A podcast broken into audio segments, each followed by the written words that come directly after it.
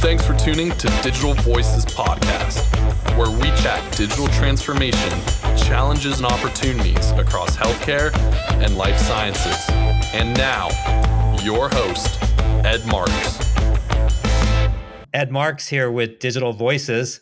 Thank you for listening to another episode. We are commercial free, advertising free, gives us a lot of freedom have great guests as a result. And today is no different with Dr. Stephen Beck. He is the CMIO, Bon Secours Mercy Health for Business Partners. Welcome, Stephen. I'm so happy to join you here today, Ed. Yeah, it's good. It's good to have you. I know we reconnected. We had known each other a while ago, and then I showed up at the, I think it was the Central Southern Ohio HIMSS one time uh, in 2022, and uh, we're like, hey, you know, it's like uh, catching up like the old days. So I was like, oh man, we have so much to catch up on, and we should have you on Digital Voices. So again, thank you for being our guest. My pleasure. So, you know, you're a pioneer, and we'll get into that in terms of the physician executive in digital, in technology, you know, CMIO type stuff.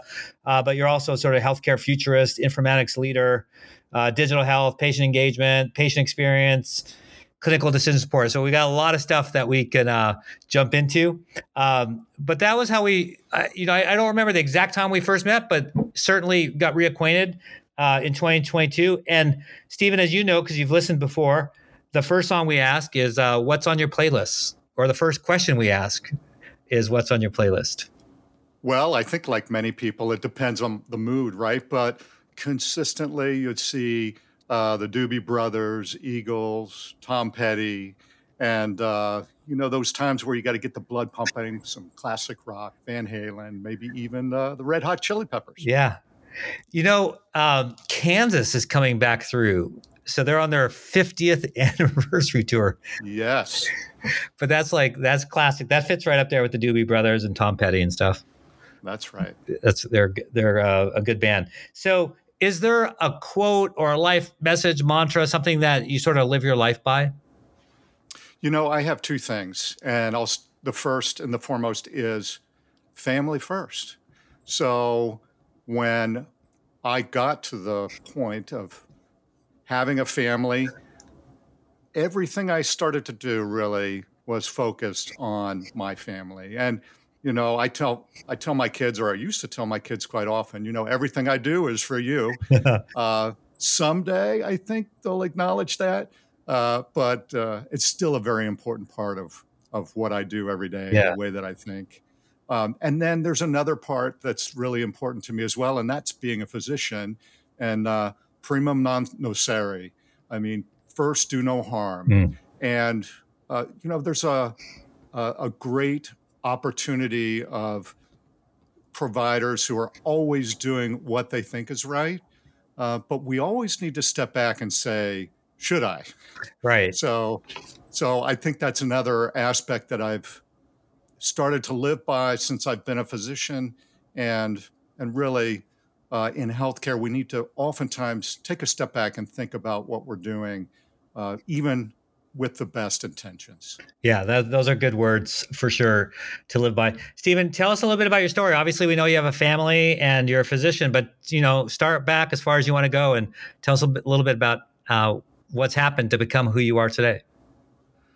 Yeah, boy, that's a long and convoluted story, but you know, I started in primary care and and loved what I did and and realized uh, with the timing of uh, electronic records coming out that I really wanted to be involved in it. So uh, over the years, started getting more and more involved, and was involved uh, in one of the very first uh, fully integrated electronic records in my part of the state of Ohio um, back in 2000. So wow, yeah. Uh, so it's been a long time, uh, and and that work just continued to progress, and I started to take on some leadership roles and and did some consulting along the way, and it's gotten to to where I am today, uh, where uh, my passion in improving healthcare uh, and healthcare delivery is really relative to all that I do every day.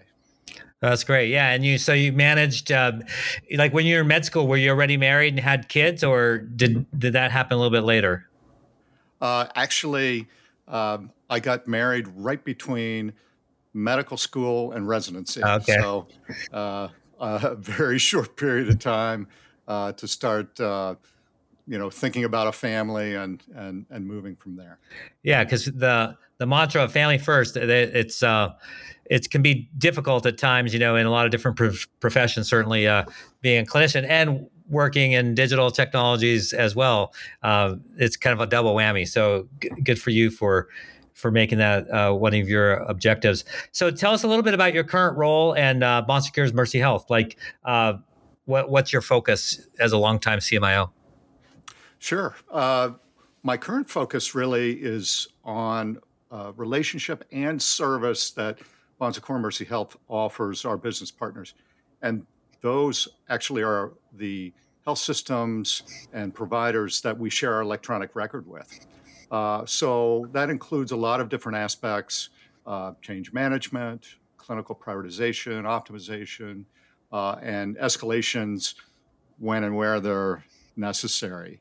Um, but of course, I can't do all of that without uh, deep integration with our core teams, our electronic record teams, our informatic teams uh, throughout the Bon Secours Mercy Health Enterprise. So it's been it's been a lot of fun getting back into the health system. Uh, I was previously with the health system about six years or so ago, and and had been in in there for many years. So it was uh, getting reacquainted roughly about 18 months ago and and starting the work over again. Yeah, that's very, uh, that's very cool. What are maybe one or two initiatives uh, that you're working on? Yeah, there's a large focus right now on uh, instance consolidation across our Bon Secours Mercy Health enterprise.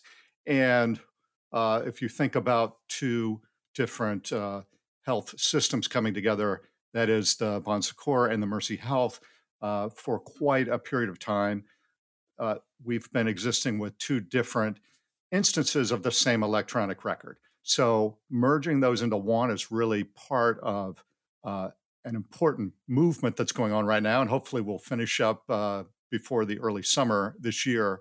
But uh, the core notion really here is standardization and standardization of best practices whenever possible. And so, really, that uh, that uh, goal helps achieve really what we're trying to do. Um, so it's not simply just a cost saving measure, but rather uh, a, a, goal of standardization too. Yeah, no, those, those are some uh, pretty heavy uh, objectives and things that you're working on. Uh, those are tough to do, and uh, I'm, I'm, sure you'll pull it off. And you got a great team. Uh, but yeah, that, those are really important things to do because a lot of times, yeah, there's all sorts of M and A activity happening, and th- then it, when it gets after the papers are signed, it gets to the tough stuff, and a lot of times they're so hard they're never done, you know, and then you you lose the you know the some of the overall goals for having uh, merged. So, uh, but it sounds like you. I'm sure you've got it. If anyone can do it, pull it off, it'll be you and uh, Bon Secours uh, Mercy Health for sure. Do you think that uh, you compete these days with non-traditional providers? So like back in 2000, you know, when you and I were just starting off, um, you know, it was just we were competing with maybe there's another health system in town. Uh, but do you see yourselves as competing with other uh, non-hospital systems? Uh, that's uh, a great concept that oftentimes we forget about. So. Um, historically, I remember when pharmacies in our state were given the rights to start giving, administering routine immunizations. And I saw that as a threat, uh, not just a threat uh, to the way that I practice, but a threat to care delivery and patients. Uh, and I'll say that I was biased in my view, and that what I was doing was really observing my view yeah. and not the patient view.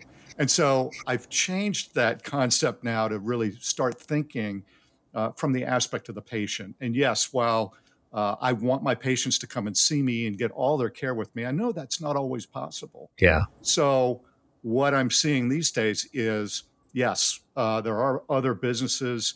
Pharmacy is a great example. You know, the large pharmacy chains are now starting their own uh, brick and mortar healthcare delivery. Uh, and yes, it is a threat and it's non traditional. Um, But I think the key is making healthcare easy for the patients. Yeah. And so if we can step back as a health system and say, all right, it is competition, we realize that.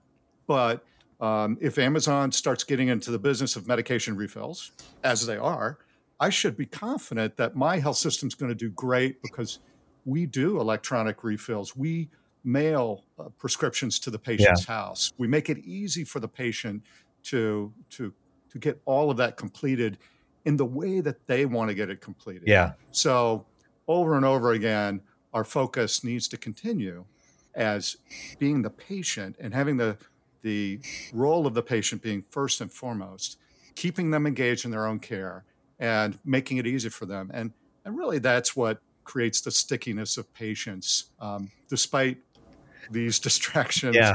uh, of other competitors uh, that will continue to come. Yeah. No, that that's a great way of looking at it, and a great response uh, for a health system is, yeah, you know, it's going to happen. There's going to be these certain things. So you just continue to do what you do best, and you have that great relationship with the patient. You make it as convenient as possible uh, for them to continue that relationship, and you, you, provide that entire service, not just a niche piece of that service. And I, I and think, yeah. Ed, I might add one other yeah. thing. I, I might have a, a, a different opinion about traditional competitors too, but my view on that is that we, as health systems, need to share more often. Yeah. So, in other words, we can be fiercely competitive in competitive markets, yet highly passionate about improving patient care across the continuity. In other words, in our communities and our state. So if I can do something that helps improve the care of patients in my community, why wouldn't I want to share that with others, even health systems that might otherwise be deemed as traditional competitors? Yeah. So I'd, I'd, like to see more sharing going on. Uh, I, I, think we do it a bit, but I think we have more opportunity to really raise the bar and, and improve the care of all those in our communities.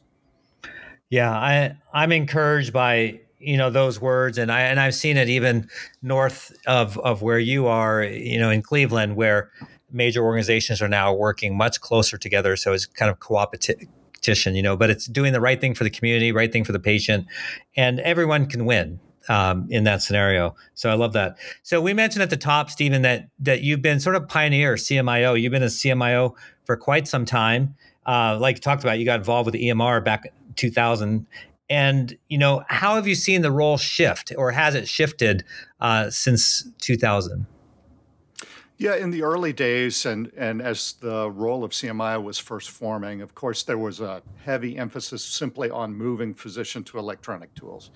Uh, and of course uh, as it came out from the federal government meaningful use which uh, everybody wanted the meaningful use dollars. And and so of, of course those were clearly important at the time but uh, the shift that's going on right now is the continued shift towards quality outcomes, population health, and then more recently, patient engagement and, and digital tools. So, uh, so those have been the major shifts, uh, notwithstanding the fact that we still need to support all of those aspects that the federal government throws in our laps that we don't have control over.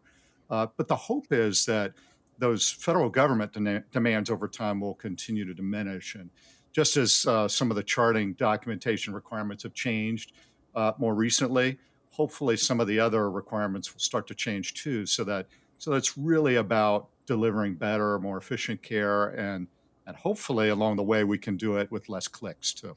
Yeah, no, that yeah, it has really um, been quite a remarkable evolution, I think, of the position. To your point, uh, and those are, are, some great examples how that has uh, occurred. What about advice for clinicians who may be practicing full time today? They see someone like you, Stephen. They're like, "Hey, I I kind of like what he gets to work on. Uh, how do I get involved?" So, other than applying directly for a CMIO job, you know, there might be some interim steps that someone could do just to gain some experience. What what would you suggest? My first bit of advice is get a mentor. So you know talk to somebody that you trust um, and ideally they can mentor you through the process give you advice help direct you to uh, to different areas um, i always advise uh, for anyone to start exploring the opportunities to more, learn more about your own emr so you can check in with your vendor and see if there's some opportunities for advanced education or even uh, some type of certification for, as a builder, uh, uh, as an example. Uh, and then really starting to dive in more about informatics in general. So, you know, of course, HIMSS is a great place to start with that. And there's other resources yeah. as well. But but I think it all comes back to making that personal connection with somebody you trust uh, and getting some some good advice and maybe even uh, separately a coach to help you through that that uh, transition as well. Yeah, there's uh, four, five, six uh, great ideas, uh, Stephen. Thank you that anyone can can leverage, and even uh, for non clinicians, uh, th- those are st- all still uh, very val- valuable uh, ideas. So, thank you for that. Is there, you know, even though you're a tenured leader, what's the last thing that surprised you or caught you off guard? Like oh dang you know uh, where you had sort of reaction like you didn't expect something that you learned or what have you? Well i'm to i'm to use a personal experience that has to do with information and information technology. So you know the fantastic ability of, of google maps to always find the shortest route without traffic uh, but sometimes with a twist and i think we've all experienced that form of decision support because it is right? Uh, and you know a, a, map's taking you through a bad part of town or through some side streets. And and uh, over the christmas holiday i was uh, out near flagstaff uh, an area that was completely foreign to me. And so i was really depending on google to to help me with that technology. Um, and it uh, it routed me as i was traveling be- between two remote scenic locations. It routed me on a forest service, forestry service road, uh, which, uh, you know, I, I knew what I was getting into, but I wouldn't, I didn't really know how far it was going to take me. And so as I started going along and driving along this road with volcanic ash and washed out areas and, and, uh, you know, I finally reached an impasse a downed tree on this single lane oh. road that I'd driven for miles and miles. And, and so then you make decisions, right? So so here's technology that you depend on and real life that that gets in the way. And uh, it was a great analogy for me. I, by the way, uh, there was a family huddle, and we said, "Hey, we can't move that tree. Is there another way around?" Uh, and we we got through, so that's the good news. Yeah. Uh, but but the uh, the lesson for me really is just like any technology, we know it's not perfect, uh, and we have to be aware of that in our everyday lives, uh, and we also have to be aware that there's always an opportunity to improve on it. Right? Yeah. And so I think all of those things fit uh, together as I was caught off guard with, you know, this uh, advanced form of decision support. no, that's a good example. I, and I'm laughing too because I, I won't go into the details of it for the sake of time. And we want to hear more from you. But last year we were using, uh, you know, a mapping software, and we were going from someplace in Romania to someplace in Bulgaria, and all of a sudden we're at the Serbian border because uh, that was the shortest oh, no. route. Uh, not an advised route, but it was the shortest route, kind of like in your scenario. That's pr- pretty funny. Let's let's shift a little bit into leadership. So, was there a time where you first realized that you were a leader? Because obviously, you know, you're a leader today, but you know, was there a particular time that comes to mind where it's like, dang, um, I guess I'm a leader? Uh, that's that's that's great to think and and reflect on. And you know, I uh, I was a scouter and a Boy Scout, and you know, I, I think the scouting program is fantastic. Yeah. So you know, your goal of ultimately uh, becoming an Eagle Scout, which I did, and was uh, really uh, honored to be an Eagle Scout. But there's actually mandated leadership requirements along the way and positions that you need to take on. Um, but it was the great opportunity to be in this supportive environment where you can learn, make honest mistakes, course correct, uh, and and yet not uh, not feel like you were uh, going out completely in a field by yourself. Yeah. And and so you know, going through all of those phases uh, and taking on leadership roles through the scouting organization really helped me understand that, hey, I can do this. Uh, and by the way, if I have an idea, um, people might just want to hear it. Yeah. And it's okay to speak up. Uh, and, you know, I think all of those uh, important learnings are, besides being lifelong learnings, there are great opportunities for somebody, someone that's young uh, to really get into an organization that helps foster that leadership environment. And there's other programs for kids uh, yeah. that are similar as well. No, that's a that's a great um, great memory. I, I could, as you're sharing the story, I, I could see it uh, playing out for you. Uh, what's the hardest decision that you ever had to make? Maybe it was in scouting, or maybe it was more recently. But was you know when you reflect back on leadership, you know, was there like that one that sticks out? Well, Ed, the hardest decision I've ever had to make is actually giving up full time medical practice, hmm. uh, and it was it was very tough. You know, I had this vision uh, of going into medical informatics, and sometimes, in some way, shape, or form, finding this perfect balance between being a, a great practicing doc and doing these other things. And eventually, I had to make a decision. Um, and as much as I love taking care of patients, and I still do, uh, I had to decide to give up the full time practice to to approach this other passion. And you know, over time, uh, and you may have heard me say this before, I, I made the decision of, you know, caring for three thousand patients or having the impact on literally millions of patients yeah. in the work that I do every day. And uh, I don't regret it, uh, but it was a hard decision. Yeah. Yeah, I could see that. I could tell that. What what's the best advice you ever received? So obviously you give quite a bit of advice because you have all this tenure and experience. What's the best you've ever received? Uh, you might find this slightly amusing, hmm. but uh, many years ago, a motivational speaker I was listening to shared a quote that really had a big impact on me. And it was Yoda.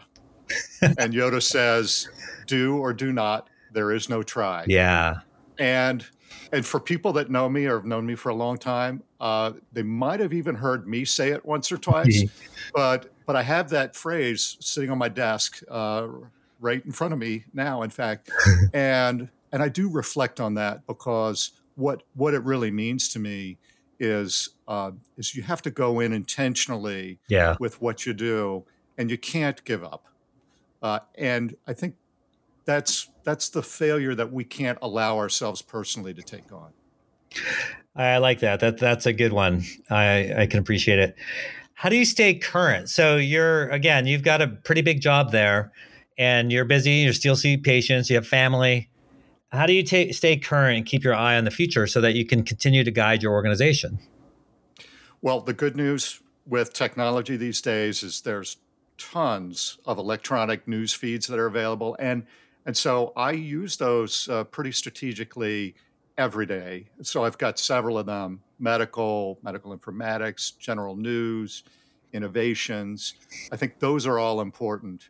But I don't want to separate myself from the other piece, which is really catching up on a regular basis with leaders of other health systems, yeah. catching up with Ed Marks yeah. and getting his opinions, collaborating when we can, just like I was saying before, collaborating with your your partners and also collaborating with uh, those that might be considered competitors. So those, all of those things really help us uh, work together to keep an eye on the future.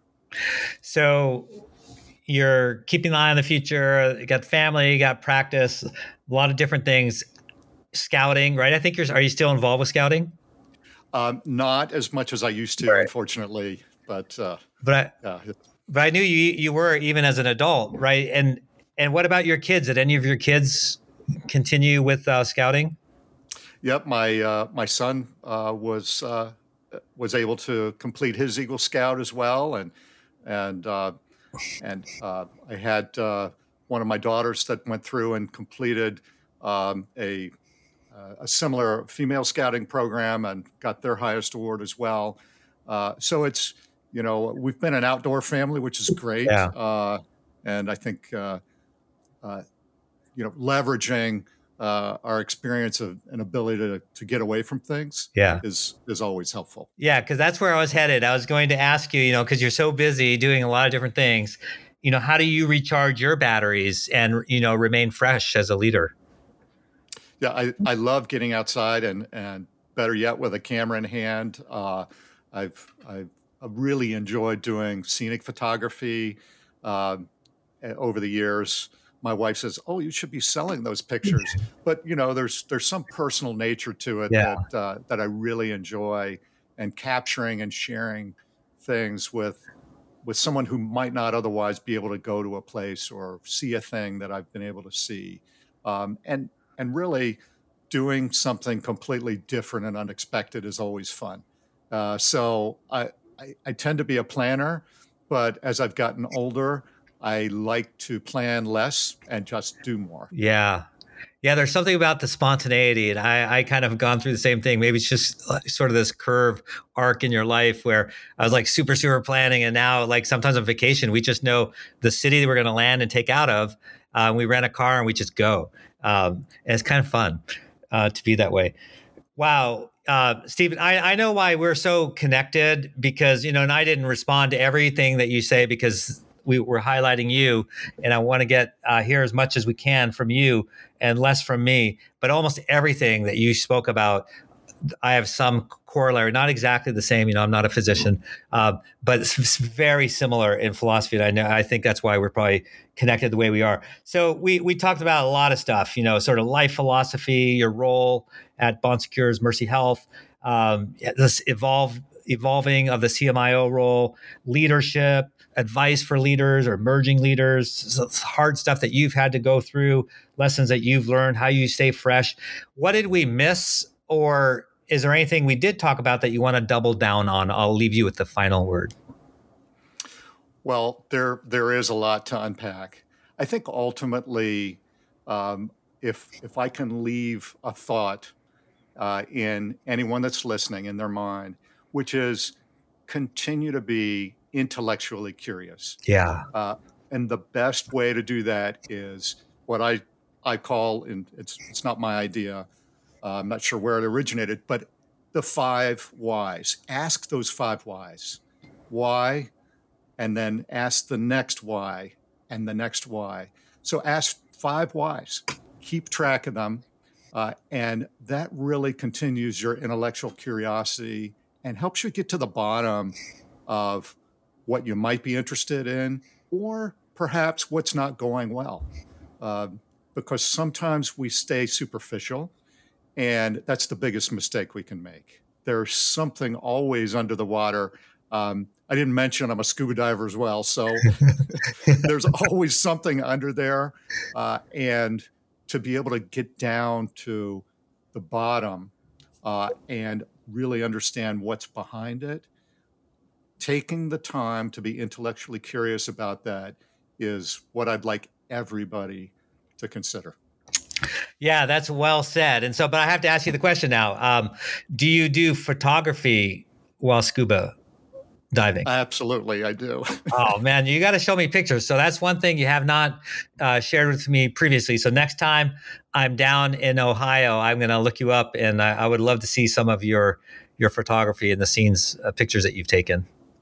I've got lovely uh, items to share with you, and and uh, the splendid toadfish is is one that uh, is not to miss. All right, I, I'm I'm I'm keeping you uh, honest to this uh, to this agreement. So, hey, Stephen, thank you so much for for being our guest. I've been wanting you on Digital Voices for quite some time. I'm glad it finally worked out, and I, I wish you uh, continued success. Thanks again. Thank you, Ed. All right, that wraps up another edition of Digital Voices. Thank you for listening to Digital Voices Podcast with Ed Marks. If you enjoyed this episode, subscribe on your preferred streaming service and leave a rating and review. And most importantly, thanks again for listening.